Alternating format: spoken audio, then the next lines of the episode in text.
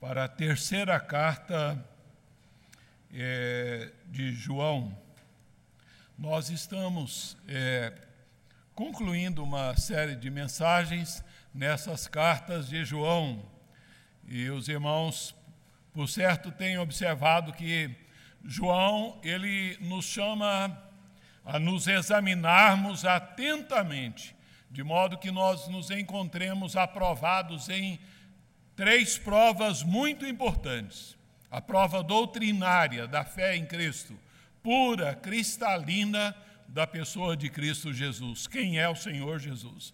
A, a prova, então, social do amor cristão e a prova moral da obediência aos mandamentos, conforme nós cantamos, crer e observar tudo quanto ordenar. Vamos ler a palavra de Deus. Convido os irmãos que leiamos juntos essa terceira cartinha é, de João. Leiamos juntos. O presbítero ao amado Gaio, a quem eu amo na verdade. Amado, Acima de tudo, faço votos por tua prosperidade e saúde, assim como é próspera a tua alma. Pois fiquei sobremodo alegre pela vinda de irmãos e pelo testemunho da tua verdade, como tu andas na verdade. Não tenho maior alegria do que esta, a de ouvir que meus filhos andam na verdade. Amado, procedes fielmente naquilo que praticas para com os irmãos, isto fazes mesmo quando são estrangeiros, os quais, perante a igreja, deram testemunho do teu amor. Bens farás encaminhando-os em sua jornada por modo digno de Deus, pois por causa do nome foi que saíram nada recebendo dos gentios. Portanto, devemos acolher esses irmãos para nos tornarmos cooperadores da verdade. Escrevi alguma coisa à igreja, mas Diótrefes, que gosta de exercer a primazia entre eles, não nos dá acolhida. Por isso, eu vos, se eu for aí, far-lhes-ei lembradas as obras que ele pratica, proferindo contra nós palavras maliciosas, e não satisfeito com essas coisas, nem ele mesmo acolhe os irmãos, como impede os que querem recebê-los e os expulsa da igreja. Amado, não imites o que é mal, senão o que é bom. Aquele que pratica o bem procede de Deus Aquele que pratica o mal jamais viu a Deus. Portanto, é, quanto a Demétrio, todos lhe dão testemunho, até a própria verdade. E nós também damos testemunhos, e sabes que o nosso testemunho é verdadeiro. Muitas coisas tinha que te escrever, todavia não quis fazê-lo com tinta e pena pois em breve espero ver-te. Então conversaremos de viva voz. A paz de Cristo seja contigo. Os amigos te saúdam. Saúda os amigos, nome por nome. Vamos orar ao nosso Deus. Senhor querido, lemos tua palavra, Senhor e nesse momento, ó Deus, nós é, entendemos ser este um momento extremamente prazeroso para a minha vida, mas ao mesmo tempo de tamanha responsabilidade. De modo, ó Deus, que eu lhe suplico que o Senhor me auxilies, ó Deus, e abençoe, ó Deus, assim ao teu povo, que prostra-se, ó Deus, diante da tua presença, reconhecendo a necessidade de é, receber lâmpada para os seus passos e luz para os seus caminhos, de receber a tua palavra. Portanto, confiamos plenamente na pessoa do Espírito Santo e suplicamos que o Espírito Santo explique essa porção dessa carta tão maravilhosa, tão preciosa e tão é, importante para a vida da tua igreja. Em nome de Jesus, amém. Alguém disse que a igreja militante, né, militar, que está na luta, é, constituída de igrejas locais, como a nossa aqui, ela é, compõe-se de três tipos de pessoas né, os que trabalham e muito para a obra de Cristo. O segundo grupo é os que não trabalham, é, só contemplam a obra de Cristo. E o terceiro grupo é aqueles que atrapalham a obra do Senhor Jesus Cristo. De maneira que o vigor, a força, é, de uma igreja local, ela dependerá então ah, de que é, o grupo majoritário seja constituído daqueles que trabalham para a obra do Senhor Jesus. Nesta carta, dirigida a uma igreja local, nós encontramos claramente a presença expressiva de representantes de dois desses grupos. De um lado, cristãos operosos, zelosos, que amam a Deus, é, dedicados, e graças a Deus em maioria, né? Ah, mas, por outro lado, nós vamos encontrar também o representante do mal, ah, daqueles que atrapalham a obra do Senhor Jesus Cristo. Esta pequena carta é a epístola mais curta do Novo Testamento. Ela nos permite é, visualizar, então, é, uma congregação é, da igreja primitiva, com seus membros, os seus problemas. E lendo-a, nós vamos constatar, então, a presença de pessoas obedientes a Jesus e também de pessoas obstinadas e rebeldes. E através dessas pessoas nós podemos ter uma noção, então, é, como era a vida dos membros e da igreja, então, nos dias do apóstolo João. Nela, então, são citados aqui é, três homens influentes na igreja dois deles aprovados, dignos de imitação, Gaio e Demétrio, e um terceiro homem que é motivo de vergonha, é, então sendo citado aqui e identificado como o joio no meio do trigo, né? Ah, de modo que em toda a história do povo de Deus, seja lá então no Antigo Testamento, seja então nos dias de João, no primeiro século, como também é, nos dias de hoje, convivem na irmandade dois tipos de pessoas representadas figuradamente, segundo o Senhor Jesus, então pelo joio e pelo trigo. Ah, o trigo são aqueles que são fiéis, que colocam a sua a vida à disposição de Deus e da sua igreja, que amam aos irmãos, aqueles que as boas obras que praticam é, são assim uma extensão da sua comunhão com Deus e resultado da, de serem nova criatura em Cristo Jesus. Mas há também, então, é, se há trigo, há também o joio, e como houve no colégio apostólico, né? representado por aqueles cujo é, comportamento mal revelam e denunciam o mau caráter do coraão é, em frontal oposição à doutrina do Senhor Jesus Cristo. O remetente da carta é então o apóstolo João. Ele não menciona nem seu nome, nem o apostolado, mas ele se identifica aqui, João, é, o presbítero. Né?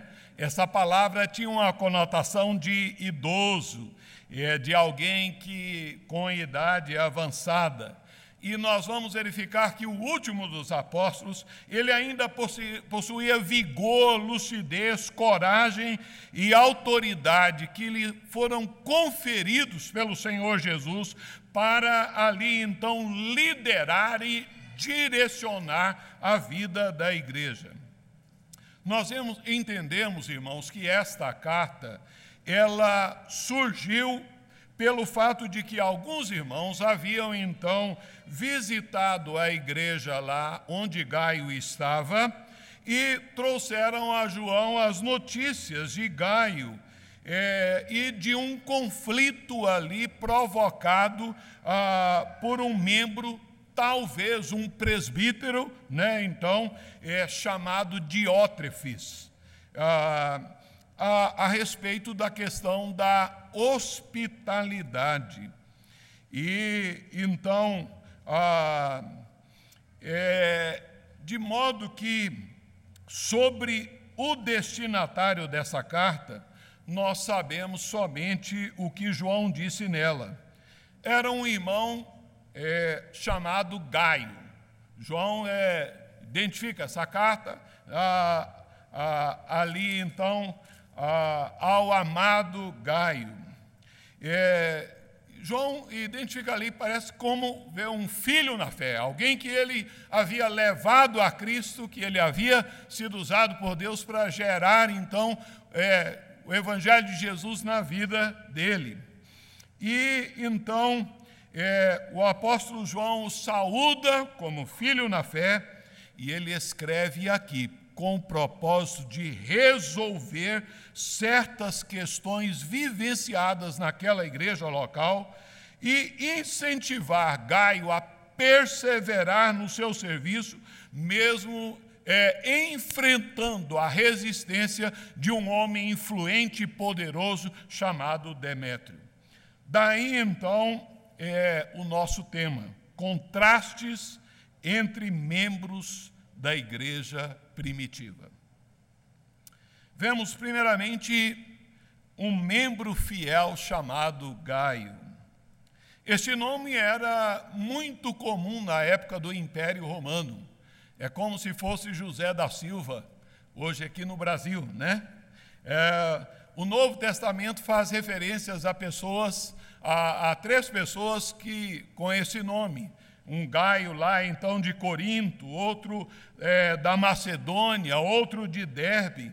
É, esse Gaio, é, então, que João escreve, está então na igreja da Ásia Menor, de maneira que nós não sabemos se é um desses três ou se é um outro, né? mas é, a narrativa sugere que, como diz que é alguém que havia convertido, recebido o Evangelho através da, do próprio João, seu filho na fé.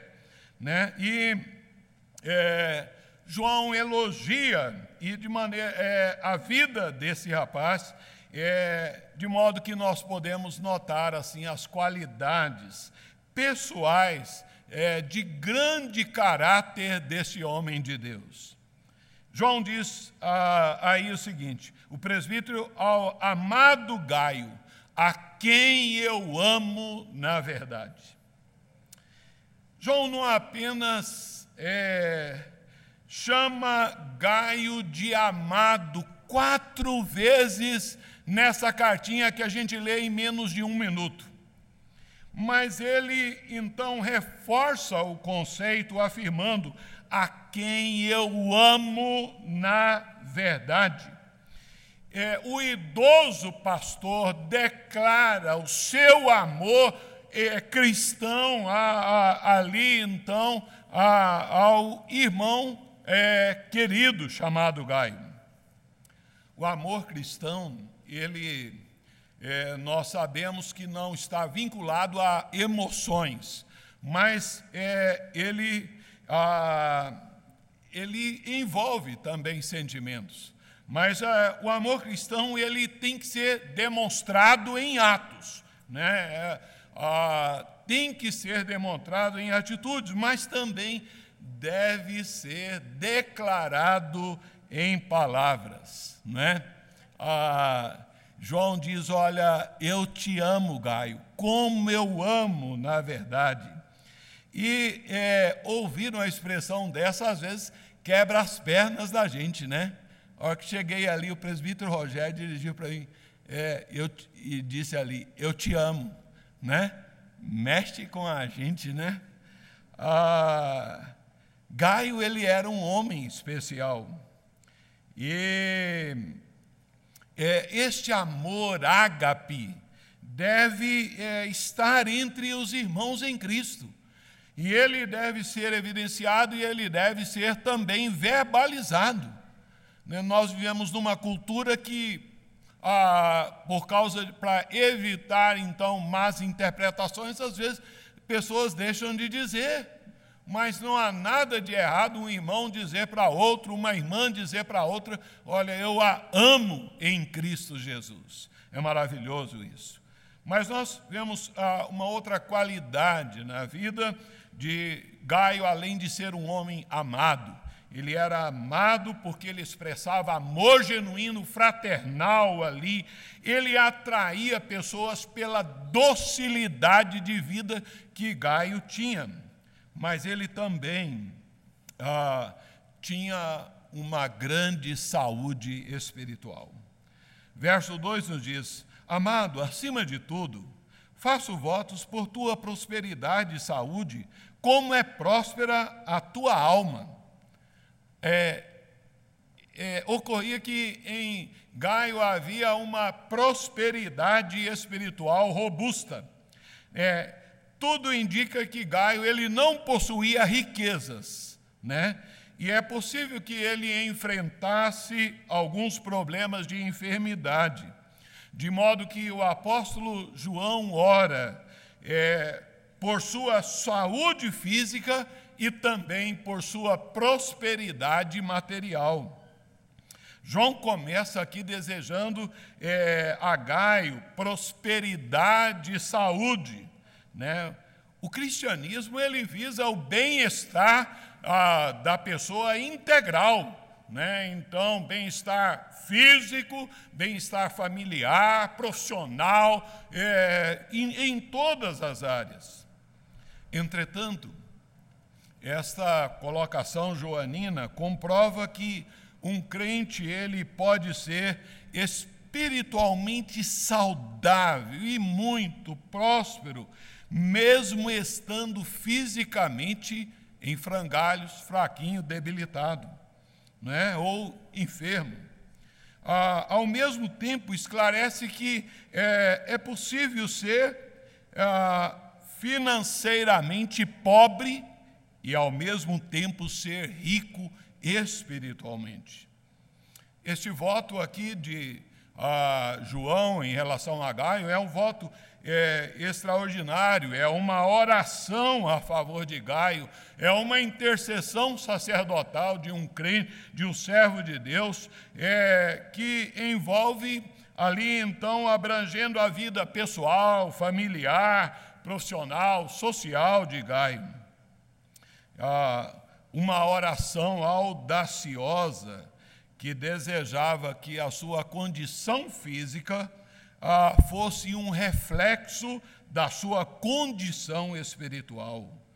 O desejo é de prosperidade exterior de Gaio, ela pudesse corresponder à sua prosperidade espiritual, de coração, de comunhão com Deus. É extraordinário que João ora para que Gaio se sinta tão bem fisicamente como ele estava como ele vivia espiritualmente. Se Deus respondesse assim uma oração dessas em favor de alguns crentes nos nossos dias, provavelmente ia parar no hospital, né? Ah, sem dúvida, aqui nós vamos encontrar uma autorização bíblica para desejarmos também, irmãos, o bem-estar físico e progresso material dos nossos irmãos. É, desde que nós estejamos contentando, primeiramente com o pão nosso de cada dia, e atentos, submissos, porque a palavra de Deus adverte: o amor ao dinheiro é a raiz de todos os males, e alguns nessa cobiça a si mesmo se atormentaram com muitas dores. Podemos orar, sim, pela prosperidade financeira e pela saúde dos crentes, sem cairmos na heresia da teologia da prosperidade, que ensina que o crente não pode ser pobre nem ficar doente, né? Mas nós vemos então é, a prosperidade espiritual na vida de Gaio, podemos ver também fidelidade à verdade. É, João diz: olha, fidelidade doutrinária, pelo seu testemunho da tua verdade, como tu andas na verdade. Não tenho maior alegria do que esta de ouvir que meus filhos andam na verdade. Ah, essa era essa verdade de Deus, ah, o ensino apostólico que havia entrado dentro do coração ali de Gaio e então fazia com que ele é, então andasse ah, ali na verdade. As escrituras que foram a ele transmitidas verbalmente, oralmente ali através então de, de, é, de João, é, de outros servos de Deus, penetraram no coração dele e ele andava na verdade. A vida autêntica é, vem da verdade viva que é Jesus. Ele disse: Eu sou a verdade ela é acompanhada pelo Espírito Santo, que é o Espírito da verdade.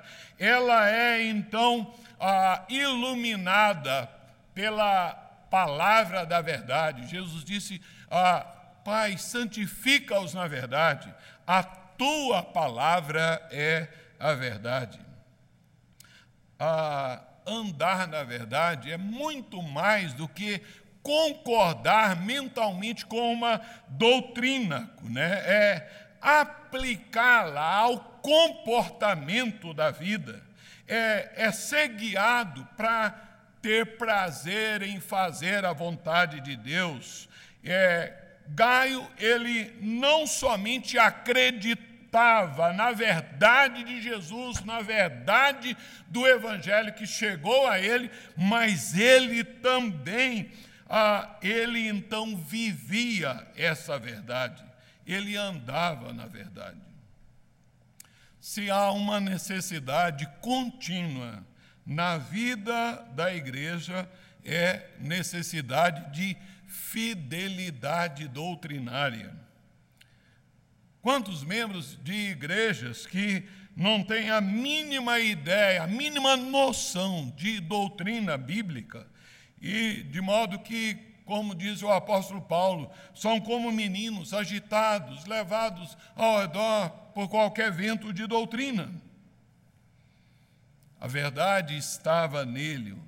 O nosso comportamento como crentes depende da verdade doutrinária. Você já deve ter notado, e é, nós notamos com clareza é, o crente que ele é instável na sua posição doutrinária, ele também é instável no comportamento como crente, né? Por isso que é decisivo estar firme na verdade. E Gaio, ele era um crente transparente. Não havia dicotomia entre a sua fé e a sua vida diária cumpria-se nele o que o apóstolo Paulo afirmou em Efésios 4, versículo 1.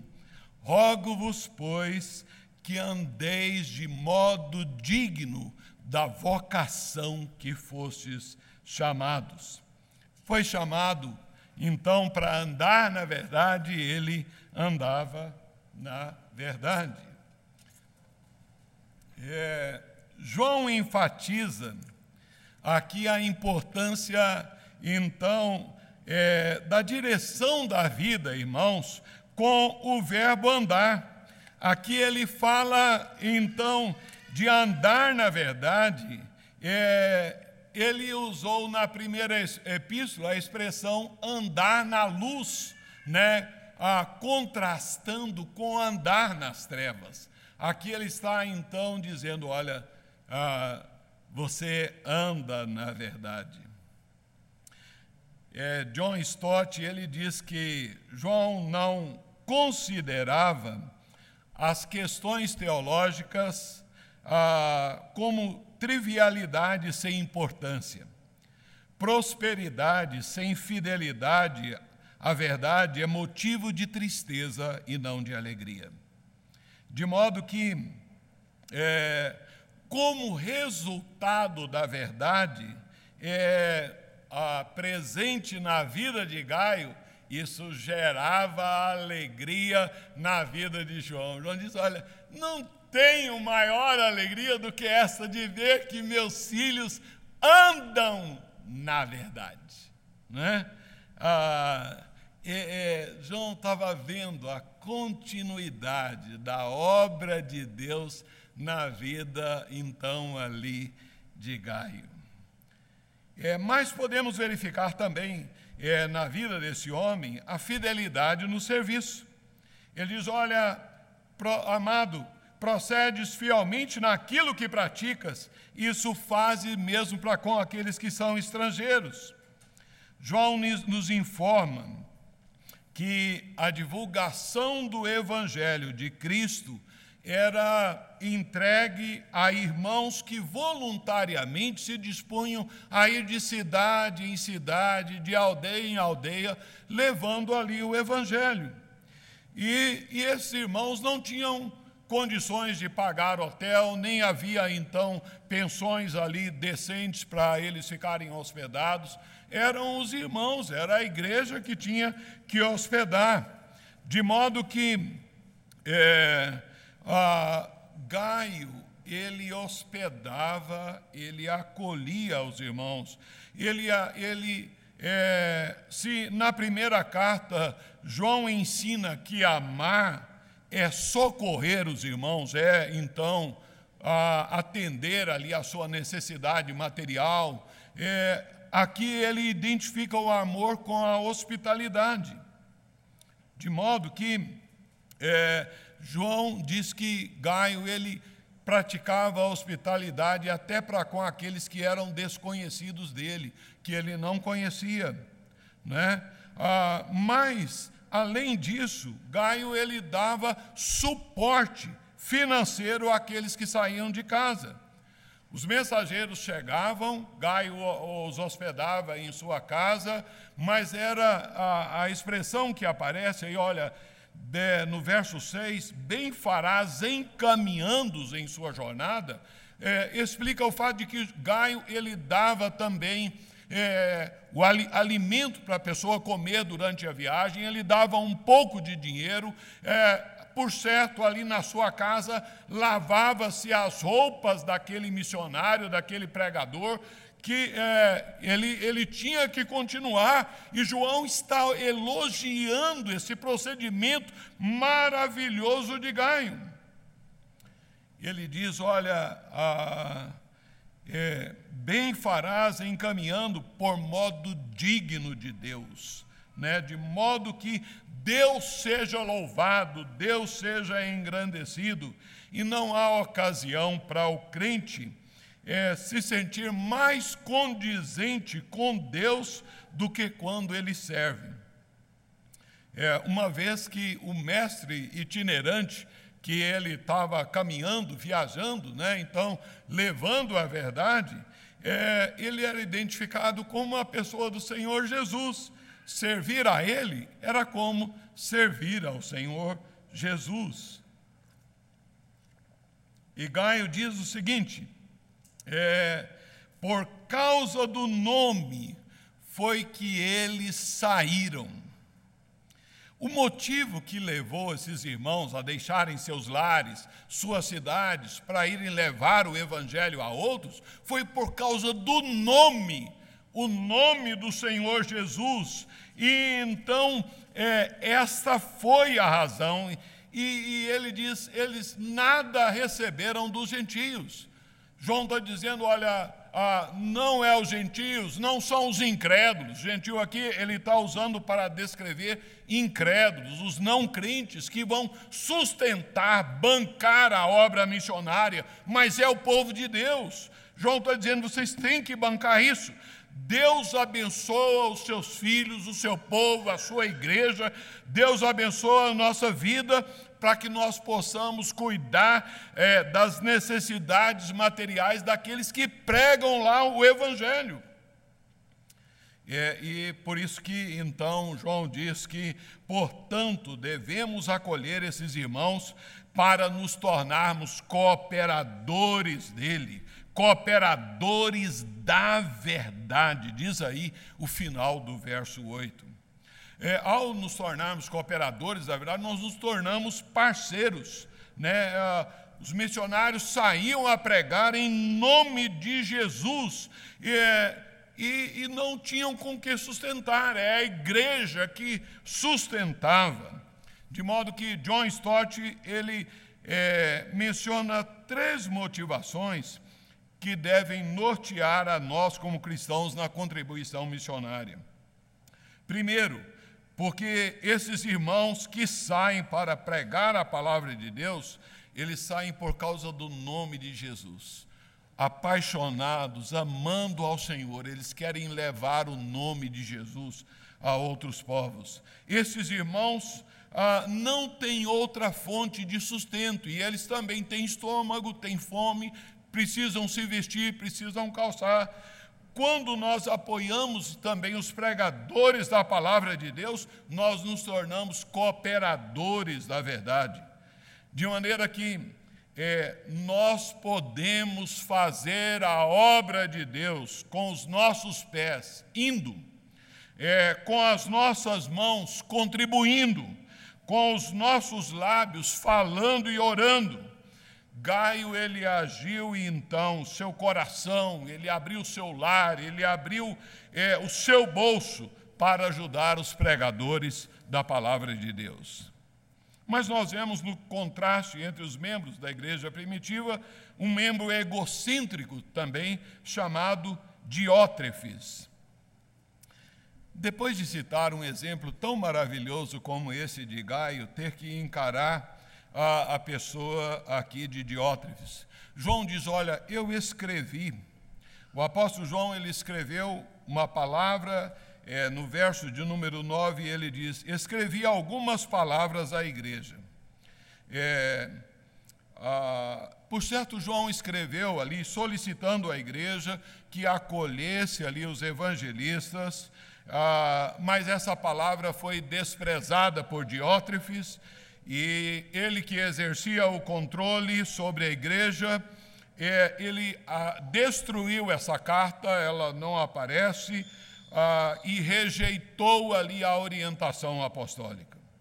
Mas quem é esse sujeito?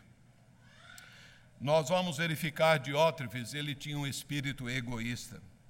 Ah, ele gosta de exercer a primazia. É, ele quer ser o primeiro ah, ele não conduzia os irmãos aos pés de Cristo, mas ele trazia os irmãos aos seus pés. Ah, assim, ele era um manda-chuva. Ele tinha uma postura orgulhosa. João diz: Olha, ele não nos dá acolhida, ele não nos recebe. É, é, incrível que um líder da igreja, possivelmente um presbítero, ali então, recusa ter comunhão com João, ali então, o apóstolo do Senhor Jesus. Recusou, ele demonstra recebe, rebeldia e o, o que é um dos pecados assim intoleráveis aos olhos de Deus, porque o apóstolo Pedro disse: porque Deus resiste aos soberbos, mas aos humildes concede a sua graça. Né? Nós lemos também lá em, em Romanos 12, a, é, Paulo condenando a soberba e nos chamando à humildade, é, sendo que na igreja de Cristo, todos são nivelados no mesmo patamar, todos somos servos do Senhor, homens e mulheres. Mas ele não se contentava, diz assim: olha, é, ele tinha uma língua maliciosa, né? proferindo, João diz, contra nós palavras maliciosas. Essa expressão significa fazendo acusações falsas, infundadas sobre a vida do apóstolo João. Ele mentiu acerca do apóstolo João, ele fomentou o mal é, contra a, aquele que era uma ameaça à sua posição de liderança soberba lançando acusações maldosas e sem base, cometendo pecado abominável aos olhos de Deus, que está lá em Provérbios 6, 19, de espalhar intrigas entre irmãos. Ele tinha uma influência perniciosa. Ah, é, João diz: olha, nem ele acolhe os irmãos missionários, é, ah, o que ele é, bloqueia que não chegasse ali a pregação, os ensinos apostólicos ali, mas ele também proibiu os membros da igreja de hospedar os outros os missionários. Né? É, e, além disso, ele punia aqueles que então os hospedavam. João diz: olha, nem ele mesmo acolhe os irmãos como impede os que querem recebê-los. Ele governava por intimidação, agia de maneira terrível para manipular então as pessoas com ameaças e então, por fim, é, com a, a, de uma maneira que expulsando pessoas da igreja. Por isso que João diz: se eu for aí, far-lhe-ei lembradas as obras que ele pratica. Vou tomar as devidas providências. O apóstolo João pretendia ir até lá com a sua autoridade apostólica para é, repreender Diótrefes. Ele é um exemplo pecaminoso. João diz aí no verso 11: Não imiteis o que é mal Amados, não imites o que é mal, senão o que é bom. Aquele que pratica o bem procede de Deus, aquele que é mal jamais viu a Deus. João identifica aqui uh, Diótrefes claramente como joio, como alguém que pratica o mal, que é mal de coração, duro, que então não recebia os irmãos, que rejeitava o, o ensino de João, a palavra apostólica. É, e João diz: Olha, não siga o exemplo desse cara, ele não presta. O problema de Diótrefes aparentemente não era doutrinário, ele não dá sinais de herege, mas, é, no entanto, a verdade do Evangelho não havia penetrado no seu coração. É, e ele, e o que o identificava como alguém que não pertencia a Deus. A quem então imitar? É, o apóstolo João encoraja os seus leitores a afastarem do mal, a se aproximarem do bem. É, e, e ali ele então, por essa admoestação, ele introduz a apresentação de outro nome maravilhoso, que é exemplo de imitação, chamado então Demétrio. Olhem em versos 11 e 12. Quanto a Demétrio, todos lhe dão testemunho, até a própria verdade. Nós também damos testemunhos, e sabes que o nosso testemunho é verdadeiro. Demétrio.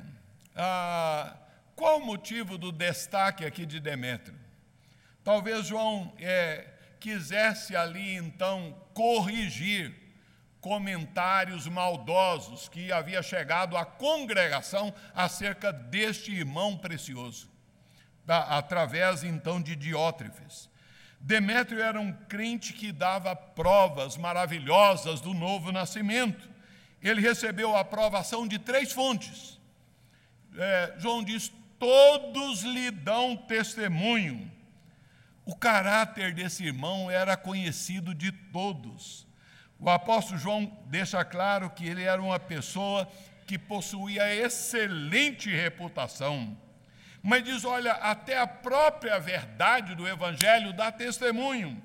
E João coloca assim, fazendo o elogio, diz: e nós também damos testemunho. O nós de João.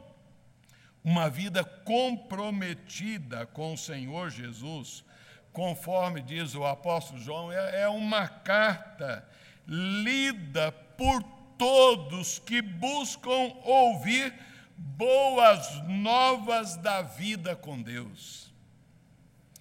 É, o Evangelho transforma a vida de quem se deixa transformar por ele em uma vida discreta, tal qual o sol, mas ao mesmo tempo uma vida pública, tal qual a luz, né, que influencia positivamente, como fez Jesus e como Jesus vivenciou. Ele disse: Eu sou a luz do mundo. Né? Todo aquele que conhece a Jesus Cristo deve viver uma vida pautada pelo bem, por aquilo que é correto. É, e esse homem, aqui, Demétrio, tinha uma re, reputação imaculada perante os incrédulos. Todos falavam bem dele. Cumpria-se na vida dele o que Paulo diz acerca da liderança, que tenha bom testemunho dos de fora, acerca dos presbíteros, né, lá em é, 1 Timóteo 3,7. Só isso que João fala de Demétrio.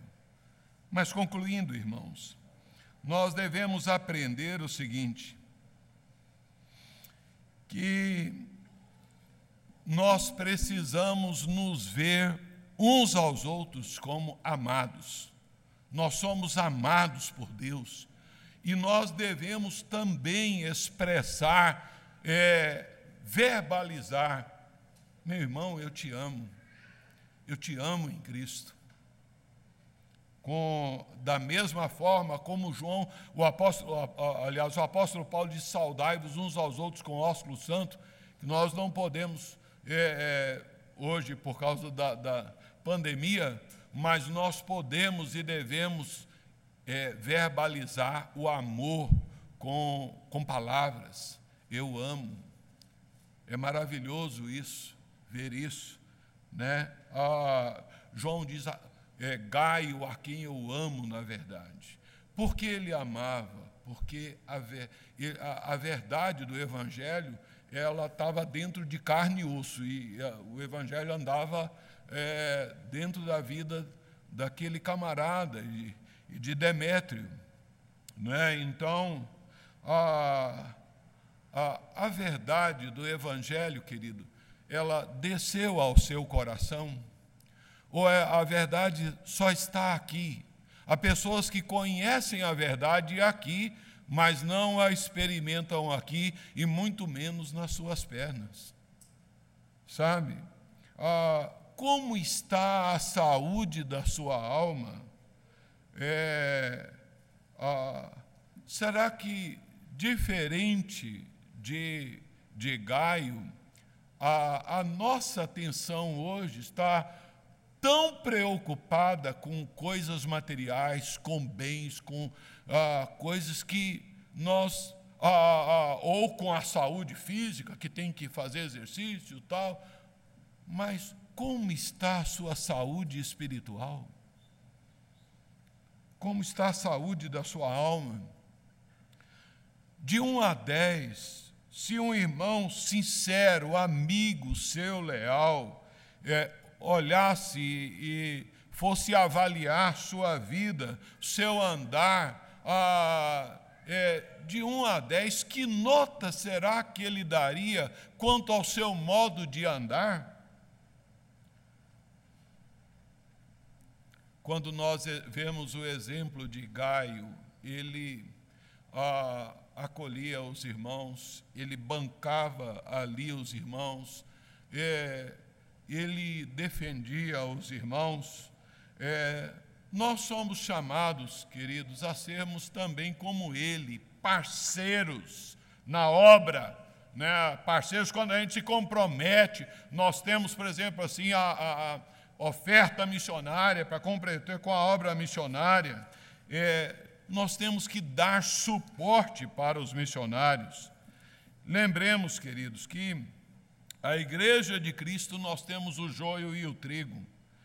É, os que trabalham e os que atrapalham a obra do Senhor.